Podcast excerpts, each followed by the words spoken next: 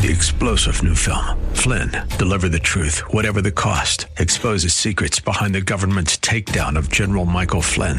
Flynn knew what the intel world had been up to. He ordered the first audit of the use of contractors. This set off alarm bells. He told the truth. He was the most dangerous person for Donald Trump to hire. They had to get rid of Flynn.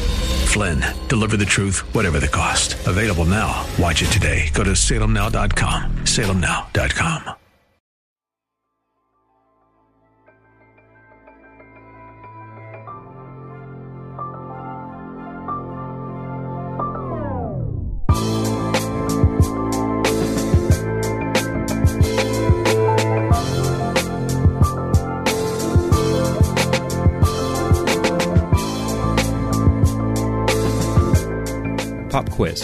What is Christian nationalism?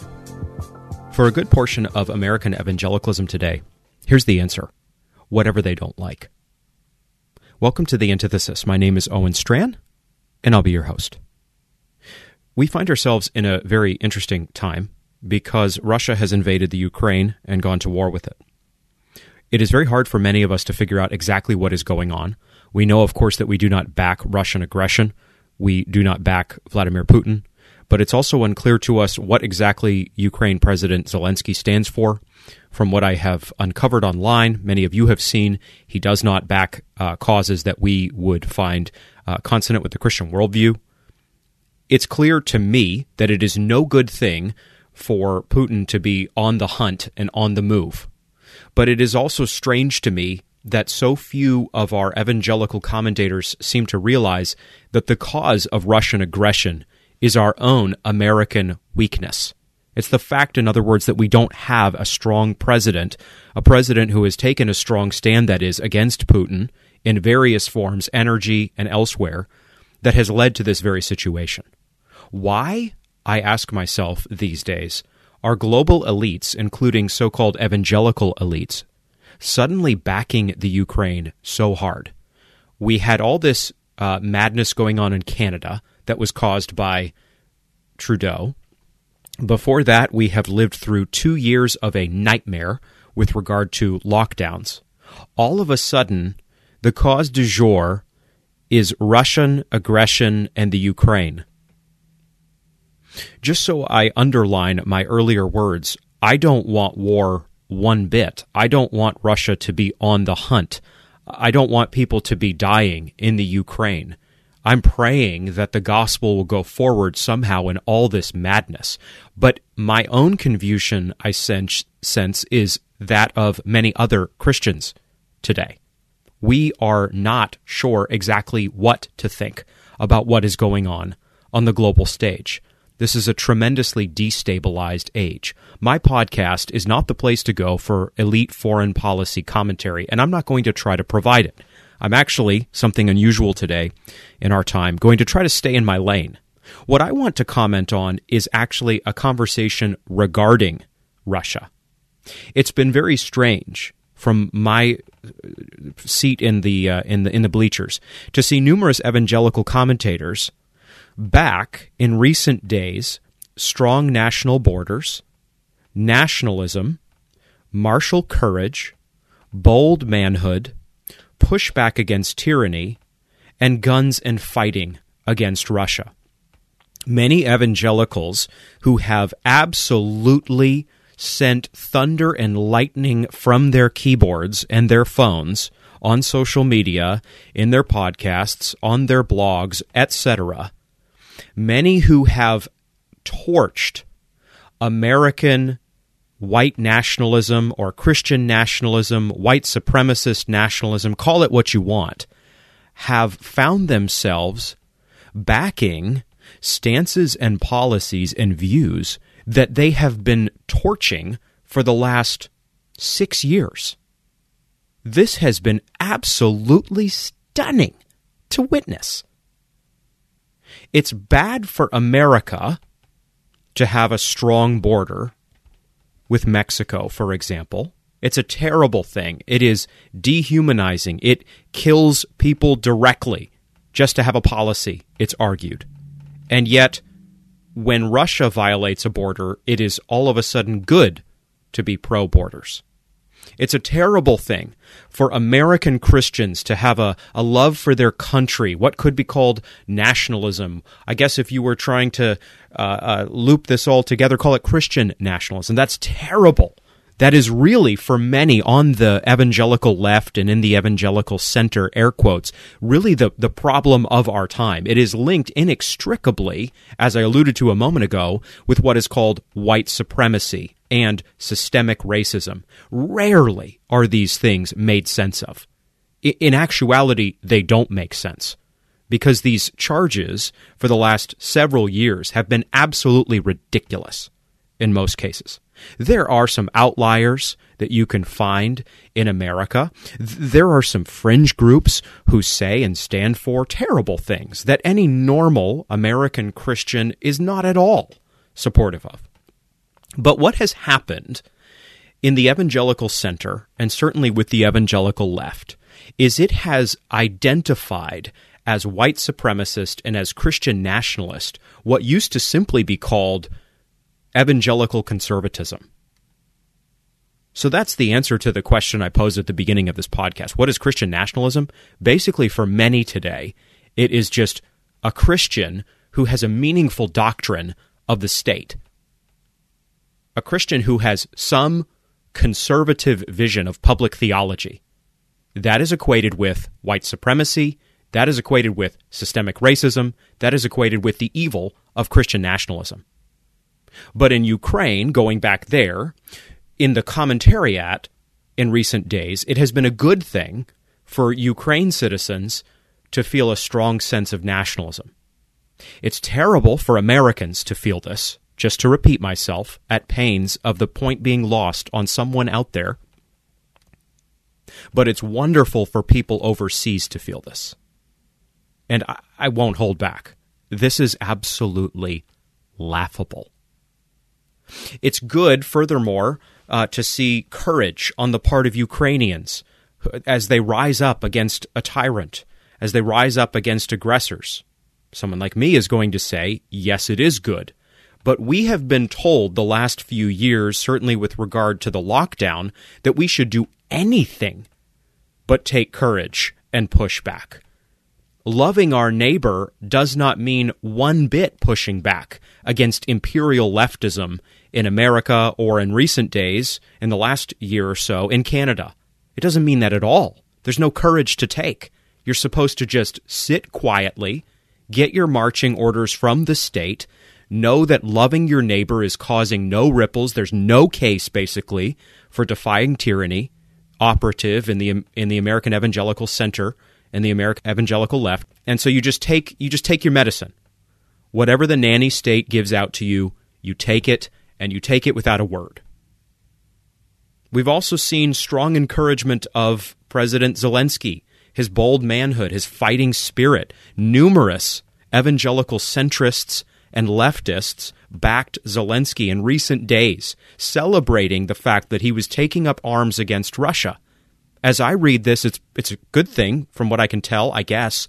Uh, I, as far as I can see, that he would do so. I don't. I don't want the Ukraine to be taken over, certainly, and I'm. I don't know much about Zelensky, but I'm. I'm glad to see Emmanuel fight for his people. But wait, it's bad in America when men do that.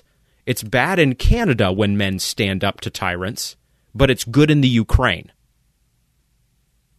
Furthermore, it's great, we're told, that a lot of citizens and folks in the Ukraine are taking up guns and shooting bullets and going to war. But our side has had no meaningful doctrine of such action for some time. The right to bear arms is not at all celebrated by the American Evangelical Center, and certainly not by the American Evangelical Left. Those who would support the Second Amendment in America are said to be those who cling to their guns and their religion. And it's not just secularists who say such things, it's many who claim the name of Christ. What does all of this mean? This means that a lot of folks today who have a solid to big platform are speaking out of both sides of their mouth. What is bad in America is glorious in the Ukraine. And what I want you to hear, at least from me on this humble little podcast, is that this is frankly ridiculous. If it is good in the Ukraine, it is good in America. If it is good in the Ukraine, it is good in Canada. If it is good in the Ukraine, it's good anywhere else you can name. It is good to have borders. It's the basic foundation of a society. There is very nearly nothing more foundational to a society, to a people, certainly a nation, than having borders and defending them. You must have them. In case you've gone to a university or a college or a high school, or you've been swimming in a, in a context where everybody around you indicates that support for borders is xenophobia, and then eventually the charge will always come out racism, and then the charge will even morph further into what it really actually is underneath the surface white supremacy. That is total hogwash. Any country needs borders. Any people needs borders. And those borders have to be defended, they have to be policed. You need to carefully think through immigration. Many of us are thrilled for the immigration that has occurred in the American past, and we're glad for it to happen elsewhere in the world, of course, as well. And yet, immigration is not an unlimited good. It is a matter of policy. You have to think through, based on the good of your society, its stability, its economy, these and many other matters, your national identity at some level, what level of immigration you allow. But the point should stand here very clearly for anybody out there who has a basic working biblical sense of Israel, for example. Israel had to defend its borders over and over and over again throughout the Old Testament. Any nation is going to have to do that. I'm not going to try to give you a deep exegetical dive on politics here on this podcast. I'm more just going to comment at a, at a theological level, a worldview level. But even the most cursory glance at how ancient Israel had to function with warrior peoples all around it is going to tell you that you have to have borders. And it is a very good thing. It is an essential thing for countries today to have borders and to police them. And again, to figure out carefully how many people to take in as a country. It is very good, furthermore, as a Christian, to support, to whatever extent you can, nationalism or you could call it patriotism. There's different ways to sort out what is what. There's distinctions to draw, but because people use those terms to mean basically the same thing, I'll just say I'll just say it like this. For you as a Christian to to take a certain amount of thankfulness in where you are, knowing that if your family has been there for generations, let's say, that, that you have a certain connection to that nation, to that state, to that country, that's not an evil reality. It's certainly not an ultimate reality for you. Where you live, the country you're found in, is not your ultimate identity as a Christian. It, it shouldn't be, it can't be. You're ultimately a citizen of the kingdom of heaven. And so that is a very substantial claim on your life and on your identity.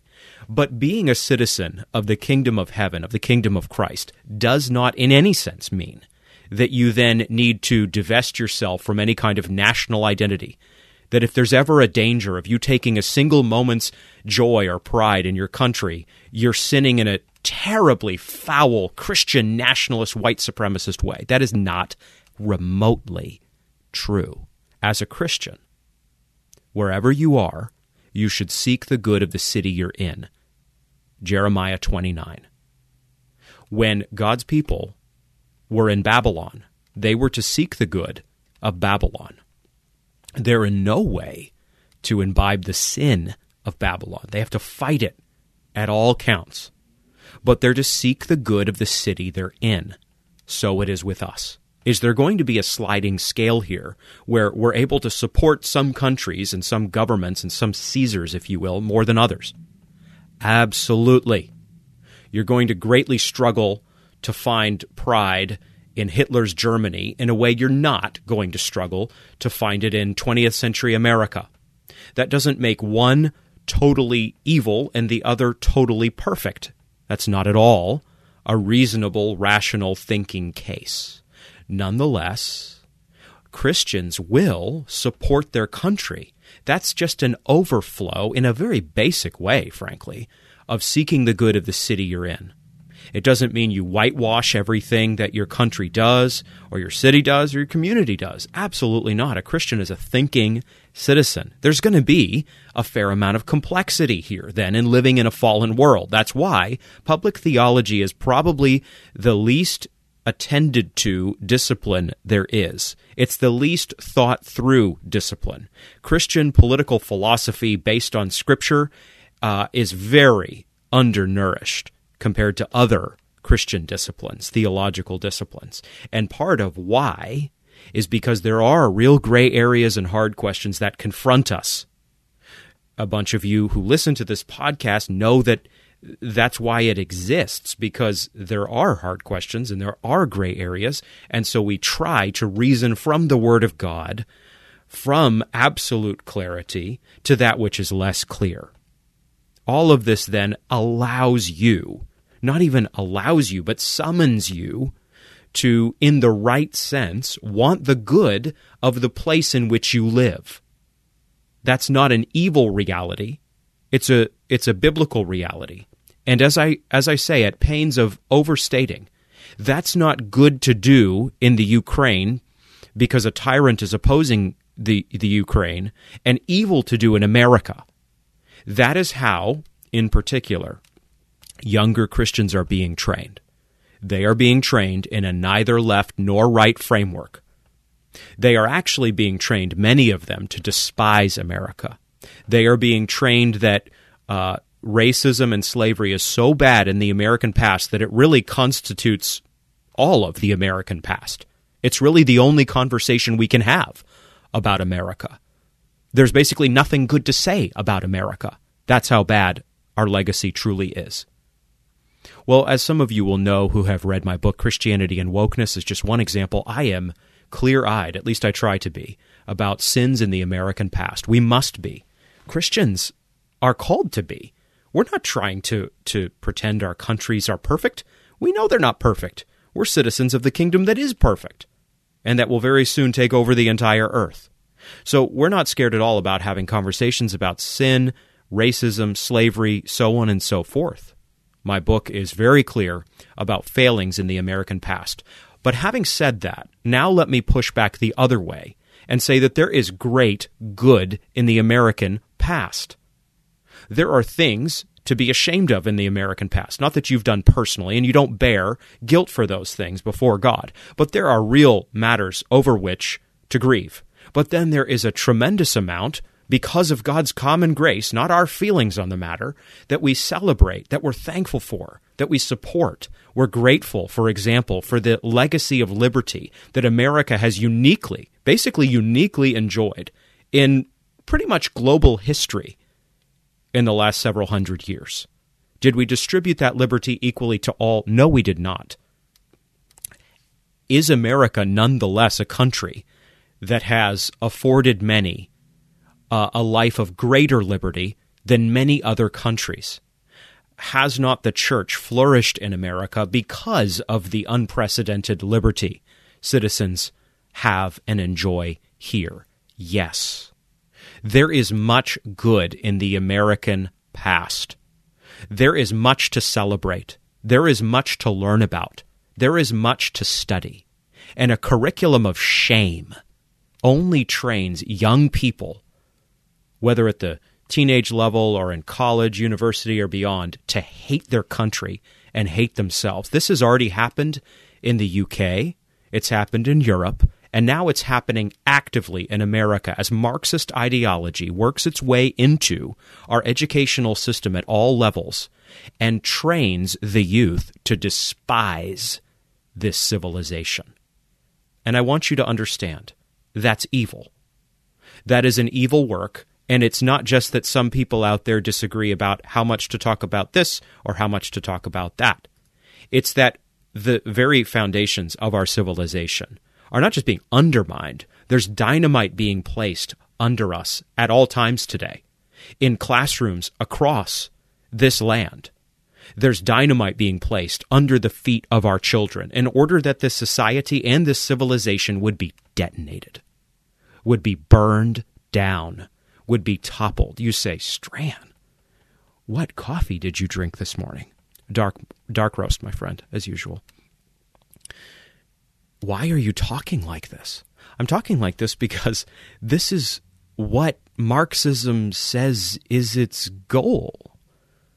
This isn't this isn't Marxism at fever pitch. This is just this is your grandfather's garden variety of Marxism.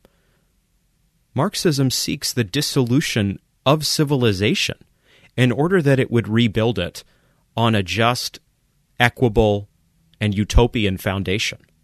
Marxism is history's most successful bad idea, but it recurs in societies because its utopianism always makes it very, very appealing to the rising generation, especially young people, because young people tend toward a kind of easy visionary ide- ideology. Young people, in other words, want this sort of cure all for the world. They want somebody to come along and tell them that their parents got it all wrong. Certainly their grandparents, their great grandparents, they got it all wrong. And so they are very susceptible to an ideology that would say, the old people are the problem, and you young people, the generation of progress and hope and sweetness and light and peace, you're the solution. That is what Marxism says on many different fronts economically, racially, politically, uh, so on and so forth. And it's a very appealing vision. And it's a vision that is being sold to American children every day and will have, continue to have, explosive effects. It's good, going back to my little list here that I was talking about a few minutes ago, it's good to have bold manhood. It's good to have courage. It's good to have pushback against tyranny. It's good for citizens to be able to defend themselves against Caesar. All these things are good. But as I am at pains to say, these realities are not only good in the Ukraine, these realities are not only good when there is a, an identifiable aggressor who everybody agrees does not have good intentions in mind and needs to be fought. These realities are good in all places, in all times, for all Christians and for all people. That's the point I would make. So we're having a, a, grand game played right now in the church. Remember that my, my target is not the broader political community. My target is the church. That's who I attempt to speak to as humbly um, as as that little work is in my case. So I can't go out there and convince everybody in America, for example, to be conservative. that's not what I'm called to do. Others are called to make that case, and I'm thankful they are. I'm just trying to speak to fellow Christians, and I'm trying to speak in particular to younger Christians, and I'm trying to say to them that if you are being sold the view that Christian nationalism is good overseas and is bad in America, that is something, frankly, that should cause you to snort your morning coffee right out of your nose. This is ridiculous. This is a political philosophy that is no political philosophy at all. Uh, it makes you wonder what the motives are of those who would critique Christian nationalism here, but celebrate it to the skies in other countries. Why is it it is a good thing to fight for the preservation of your civilization. Remember that a civilization is a work of God's common grace, and it's often connected with unusual doses of special grace. Not always. But usually, when you have a strong civilization that, that offers real freedom to its citizens, there's often in global history a connection to special grace. In other words, to God's blood bought church being in that area. It's not always the case. There are there are different regimes that are are not ultimately anchored in a Christian worldview that have offered relative freedom to their people. There have been, there are, and there will be. But in global history, it is frequently the case, let's put it that way. We're speaking carefully here to watch our tracks. It's frequently the case that the civilizations that offer the most liberty, that offer the most freedom, are those who have some connection to the Christian worldview, to some grasp on the scripture. I'm not making different denominations the same thing. I'm not saying across denominations that Roman Catholicism or Eastern Orthodoxy and biblical Protestantism uh, are all the same reality. I don't believe that. There is one gospel, and uh, true Christianity, Christianity itself, is only that which accords with the scripture, which accords with the gospel. But there is a kind of broader Christian framework that many civilizations have drawn off and in those uh, societies, there is not infrequently more liberty and more freedom enjoyed by citizens. So there's a connection between what we call civilization, uh, which owes to God's common grace, and special grace, God's church. There's a, a, a frequent connection between the two that we often miss. It's very easy you see, to talk about wanting a neutral public square, a naked public square, but who builds such? Who builds that kind of public square? Uh, it's usually those who are at the very least religious and frequently those who would claim to be some kind of Christian. And I'm not defining that only according to the gospel here, but uh, I mean Christian in a broad worldview uh, connectional sense, who would build such a public square. And that is a very good thing to have. It is a very good thing to have a civilization. It's a very good thing for Christians to support civilizations. We're not those who cheer on anarchy. We don't want less civilization. We don't want less common grace rather than more. We want more common grace.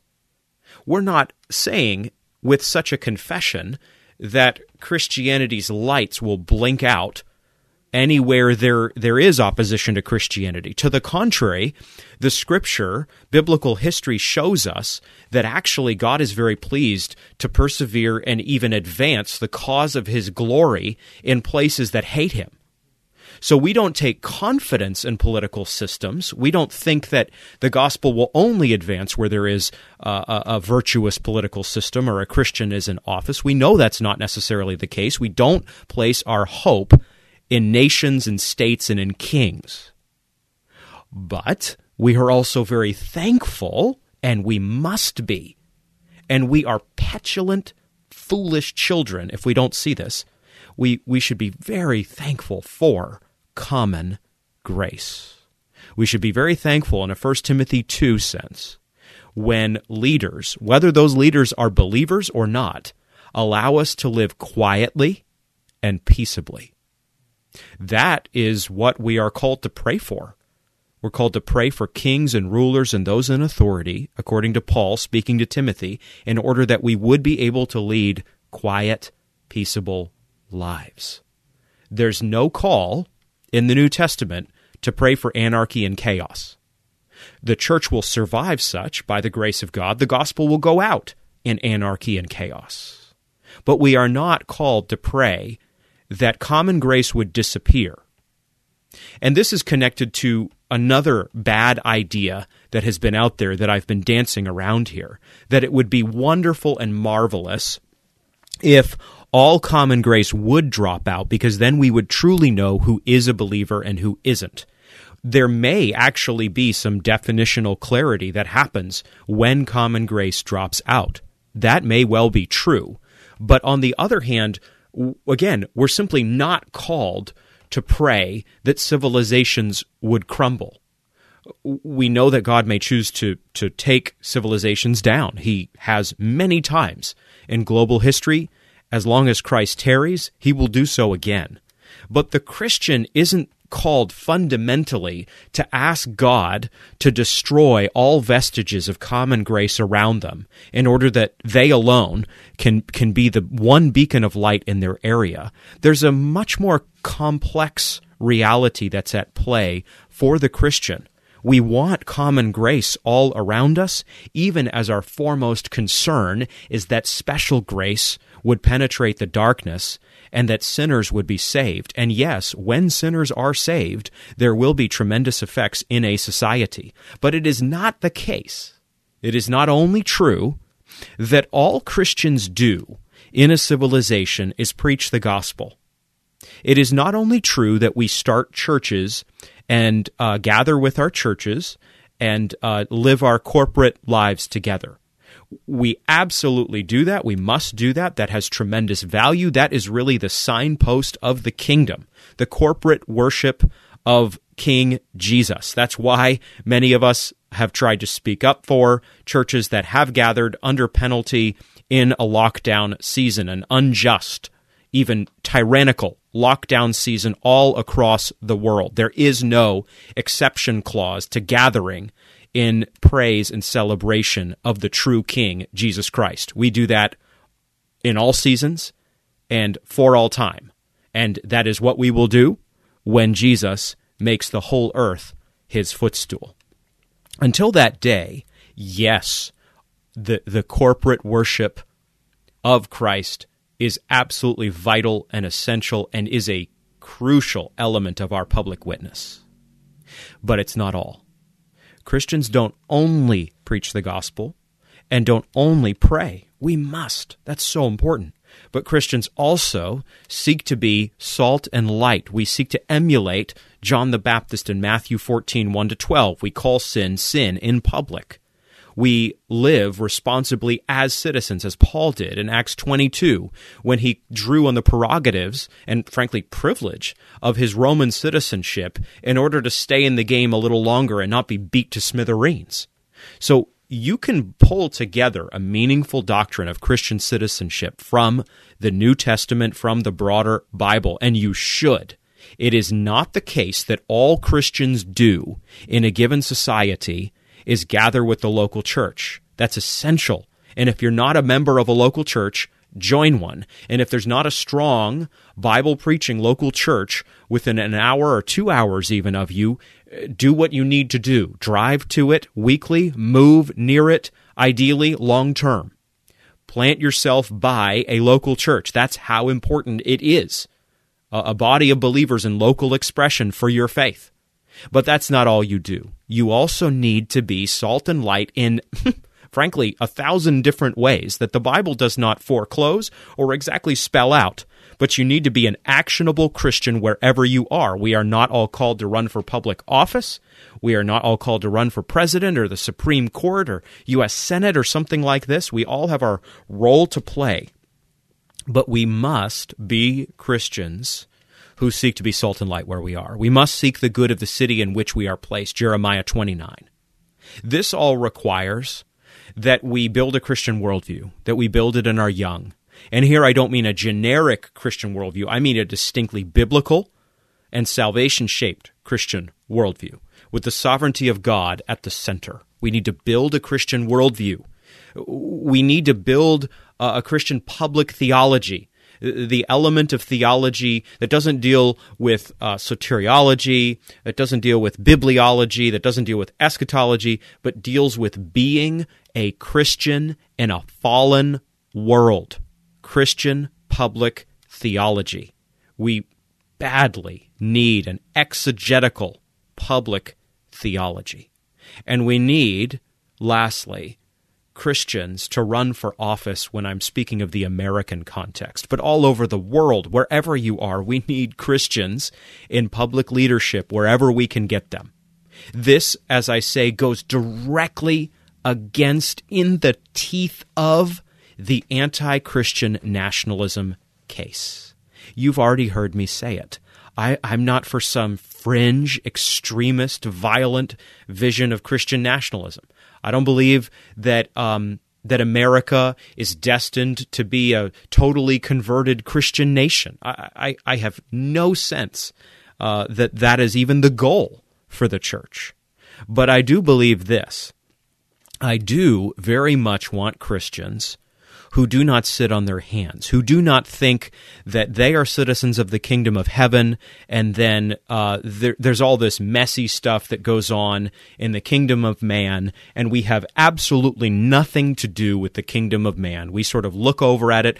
We, we proclaim Christ, we share the gospel when we can, according to the verbiage of many modern Christians, but that's really all we do. We don't freak out over it because that's just rearranging deck chairs on the Titanic. I reject that claim. And you should too.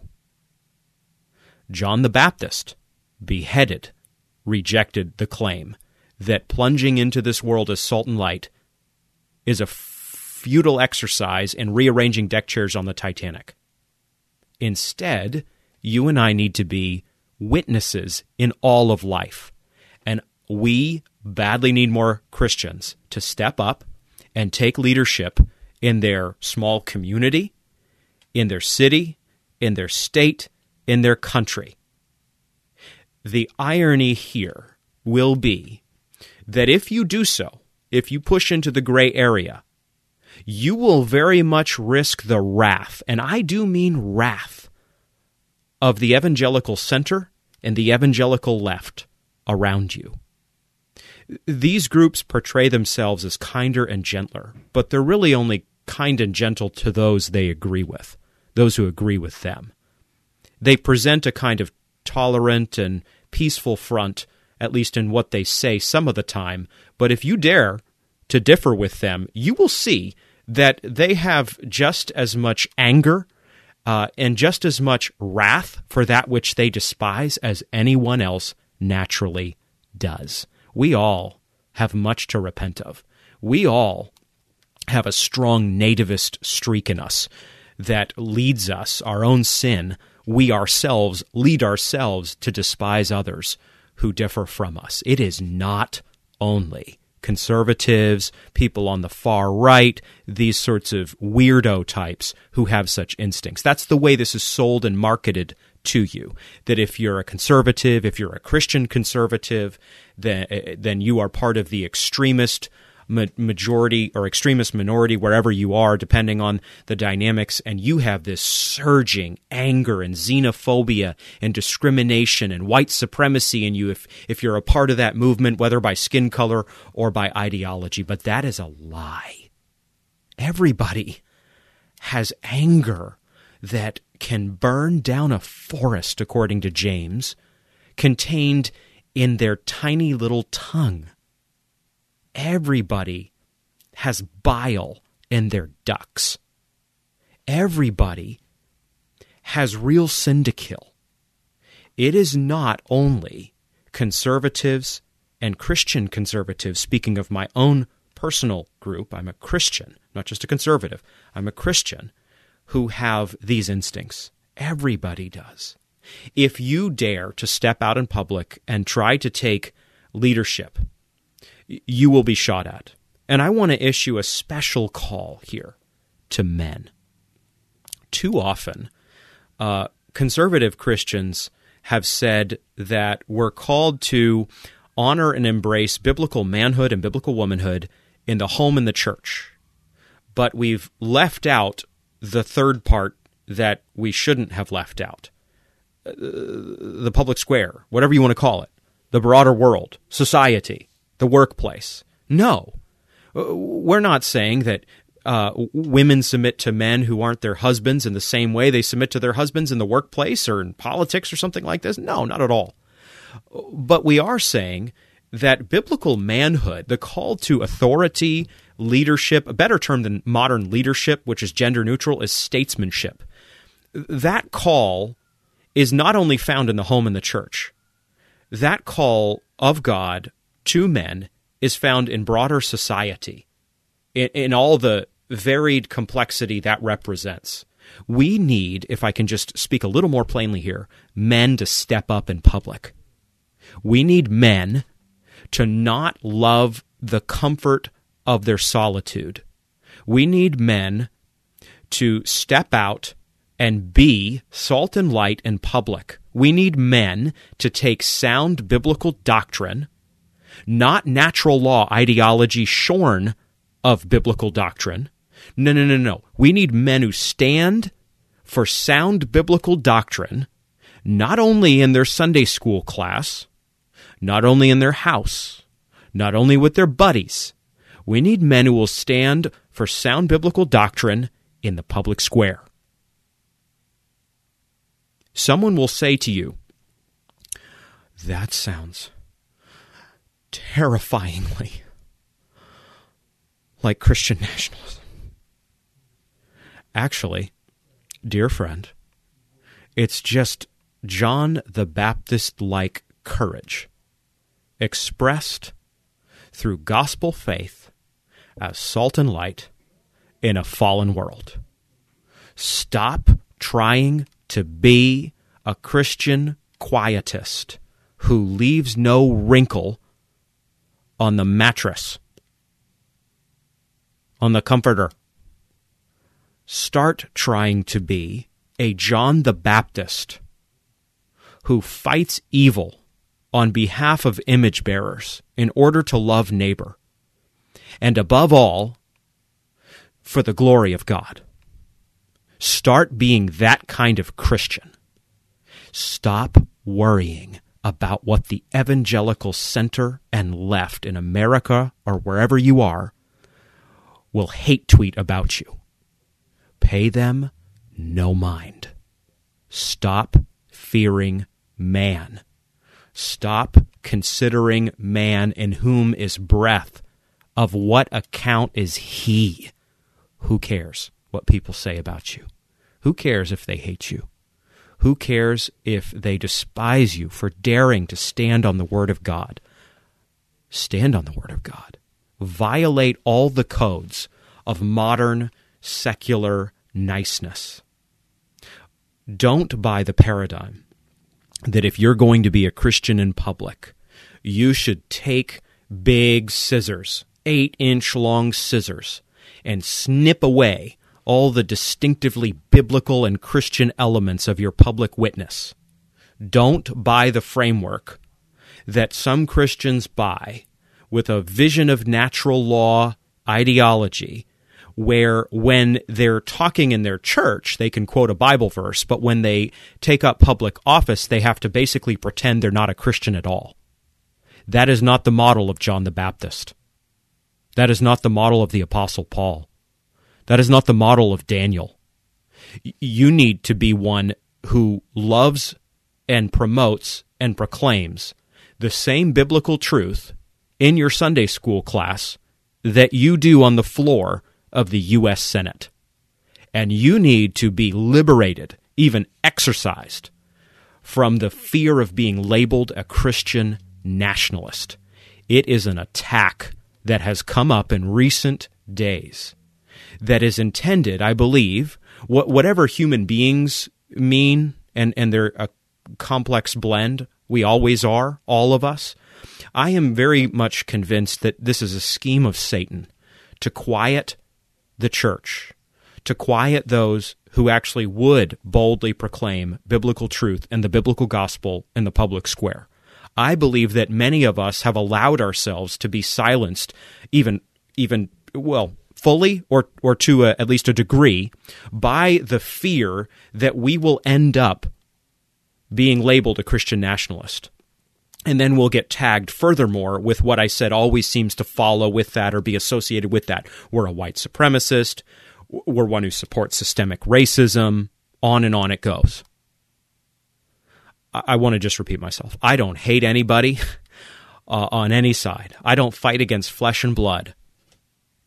I very much seek to destroy strongholds, including the stronghold that has been foisted upon many by evangelical centrists, so called, and the evangelical left.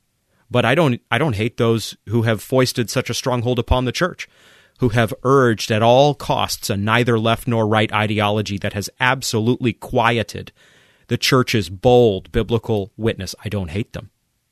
I want to speak the truth in love. I, I want them to repent of their unsound teaching. I want them to come back to the truth. I want God to work in their hearts such that they stop muzzling God's people and instead become part of the work of living salt and living light. I don't despise those who differ with me, even to the strongest degree. We're called to pray for those who oppose us, pray for our enemies. And I, as much as anyone else, need to do so. But adopting such a posture based on obedience to Scripture does not in any sense mean that you and I allow that side to speak clearly and declaratively of their views. And then we sit over here and twiddle our thumbs and just try to be nice because we're desperately afraid that somebody will label us some bad name like controversialist or Christian nationalist or something akin to these identifiers. No. No. There is a higher call. There is a call to stand up and speak. There is a call for every Christian to proclaim Christ. There is a need, especially for men, to stop letting the world quiet them down and instead rise up as a godly force in America, in Canada, in the UK, in the Ukraine, in Russia, wherever it may be, wherever the true church is found. There is a tremendous need for Christian men to stand up and lead and be statesmen, not only in the home having authority, not only in the church having authority, but in society. There is a tremendous need today for men who will not fear the world, but will instead proclaim Christ. That will likely get you labeled. That will likely draw you hate. But on the last day, I assure you, none of that will even enter your mind. You will watch on the last day as Christ vindicates his people. And you and I will see, sure as your watch is ticking, sure as the clock is counting down, sure as the sun rises and goes down, we will see the devil thrown into the lake of fire. We will see evil itself overcome. Until that day, rise and do not be silent.